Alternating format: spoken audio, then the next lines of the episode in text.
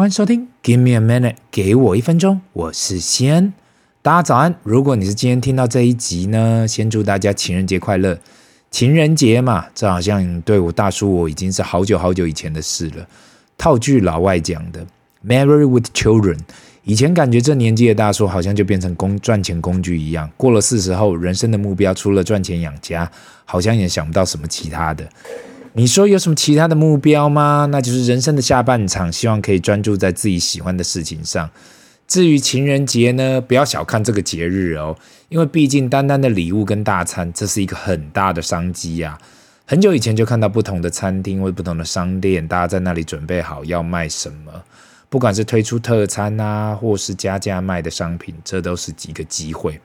在这个通货膨胀的时代里呀。大家都在找机会，透过不同的商机，看有没有办法有更多的呃营收。话说到原本过年的时候，我过年前呐、偶尔还会找到那种一百元以下的烧腊饭，不知道为什么哦。我从小就很喜欢吃烧腊饭，上礼拜去吃烧腊饭的时候啊，也都已经涨到一百元以上了。请大家不要期待未来的物价会降，因为过去的历史都告诉我们。通货膨胀一旦启动啊，是不太可能下来的。如果你的收入或是投资没有增长啊，那未来可能会更痛苦。话说上个周末呢，也终于带小朋友去刷《灌篮高手》这个电影了。其实前几周就一直很想要带他们去看啦。我知道他们是不会看懂或是看不懂，只是听我一直在讲《灌篮高手》这话题，他们只知道我要带他们去看电影，然后是看日文版的《灌篮高手》。话说啊，《灌篮高手》这部漫画真的就是六七年真级生的回忆呀、我一直在想，如果现在的八九年级生呢，不知道会不会有共鸣？看到我周遭的一大堆啊大学生在看呐、啊，我坐在那个电影院里头，看到一大堆大学生在看，我想我是多虑了。讲到通货膨胀这件事情呢，电影票也涨了啦，所以现在有什么东西不涨吗？其实呢，一开始会去看日文版，也是想说看原因的比较有感觉。至于小朋友，我就想说啊，他们就想办法去看字幕，如果看不懂就看动画了。那回到今天的主题呢，就是看《灌篮高手》这部电影给我们人生的三个启发。讲到这里，如果对《灌篮高手》这漫画不熟的人啊，我至少应该要做个简短的介绍。这是一九九零年作者井上雄彦所撰构的日本高中漫画，篮球的漫画啦，共三十一集。内容的主角呢，樱木花道是一个篮球的门外汉，为了暗恋一年级的同学晴子呢，加入了篮球社，呃，篮球队了。其实这整部漫画就是在讲樱木怎样用了这四个月的时间呐、啊，从篮球的初学者，不能说变成高手，但至少超出所有人的想象。如果跟大叔差不多年纪的人，可能从电影一开始，宫城啊、三井、赤木、樱木跟流川枫走出来，就已经热泪盈眶了。我们距离那个时代可能都快要三十年，到今天，即使你没有家庭，至少有经历过社会的洗礼。今天呢，我在这里就不剧透了，怕很多人还没进场看电影。但是相信，如果你是《灌篮高手》的粉丝，多多少少都知道，这部电影讲的就是最后湘北对上三文之战。作者透过另外一个手法、另外一个角度，把这场比赛从不同的角色去做诠释。虽然进场前多多少少有听别人说啦，但是我还是给井上雄彦老师一个 respect，从我们比较不会去想的角色的眼光，去把《灌篮高手》最后这一场比赛重新诠释，也算是创作者的功力。那第一点呢，就是现在放弃的话，比赛就结束了。大家都应该还记得安西教练说的这句名言。当樱木问安西教练的时候啊，问他是否放弃对山王的比赛，他说出了这句经典名言。过去听到这一句话还懵懵懂懂的，到了现在我知道了，人生就是一场比赛，不管是工作或是做其他的事情，都是战战兢兢的。很多时候我们会担心这担心那个，但是其实我们不能够放弃呀。不管再灰暗、再痛苦的时候，很多时候面对很多的难题，坦白说，我也很想要放弃。年轻的时候热血沸腾，觉得什么都要赢，所以对这句话的解释是什么都要赢。可是经过社会的洗礼，才发现原来可以持续撑到最后，不放弃尝试的那个人，才不会后悔。回想起来才知道，不要害怕失败，不要害怕输。其实真的要害怕的是遗憾。如果我们可以再尽力一点点。结果也许就不一样了。第二点呢是老爹，当樱木说出“老爹，你一生最光荣的时刻是什么时候？”全日本时代吗？我我只有现在呀、啊。当樱木花道为了救球受伤后呢，一开始还勉强打下去，后来真的撑不下去后呢，被换下来。安西教练原本跟樱木讲，他是一个不够格的教练，因为当樱木受伤后，竟然让他继续打，差一点毁了他。但是樱木却跟安西教练说，他人生最光荣的时代就是现在，在上网这一场比赛。这一句话，我现在完全听得懂了。每个人的一生会出现很多机会，我们会恐惧，我们会认为自己做不到，我们会觉得或许自己不配。但是回过头来，都会有早知道这样的感觉。因此，把握当下很重要。当机会来临的时候，不要逃避，不管是否准备好了，不管是否适合自己，这样的机会不一定会一直出现。对樱木花道来说，他也知道。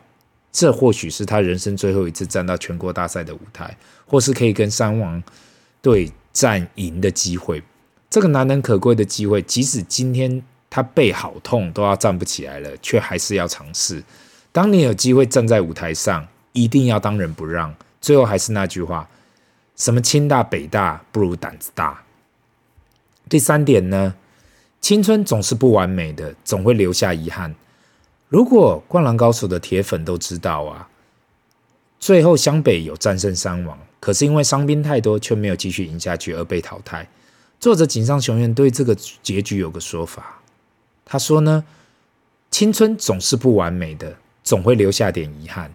还记得那个你喜欢的女生吗？而你没有表白，或是早知道应该多享受一下学生生活，而不是一脑子在那里读书。”或是我应该要多努力读书一点，不要一直玩，这样出社会可能会比较轻松一点。或是应该要多去社交，这样才有更多的路。不管是怎样，青春总是不完美的，多多少少都会留下遗憾。我自始至终都说过啊，世界上没有所谓的人生胜利组，每个人可以支配的时间都一样。当你在社交出去玩的时候，也许他们在埋头苦干。人生就是不同的取舍，真的很难说每个都兼顾到。现在跟很多同学聊起来，都会说啊，过去不用读得那么辛苦，或许应该，或是呃，过去应该多读一点书，或是怎么样怎么样啦。但是那就是人生呐、啊。当任何人跟我们讲应该要怎样去做的时候啊，我们都听不懂啦。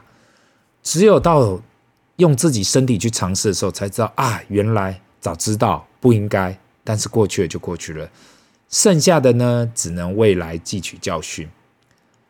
那现在重新看了一次《灌篮高手》啊，想法全然不同。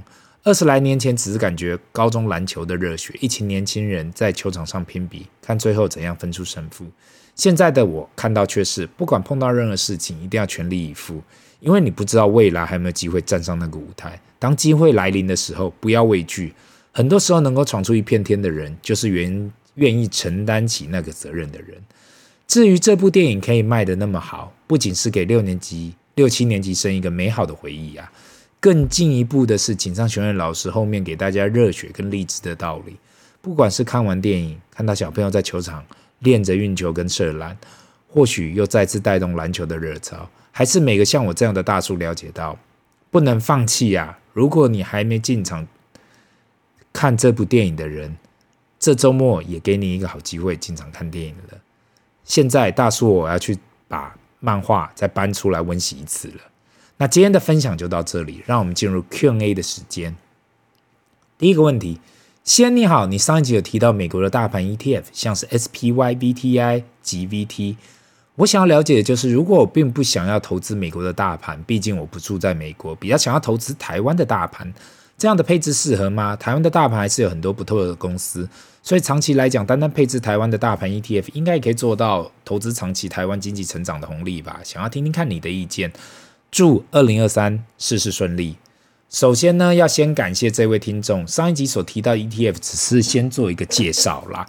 特别是如果对美国市场跟全球市场不了解的听众，可以稍微的讲解一下，到底我长我长期说投资大盘是什么意思？那你说，如果你只想要投资台湾大盘，那当然也是可以。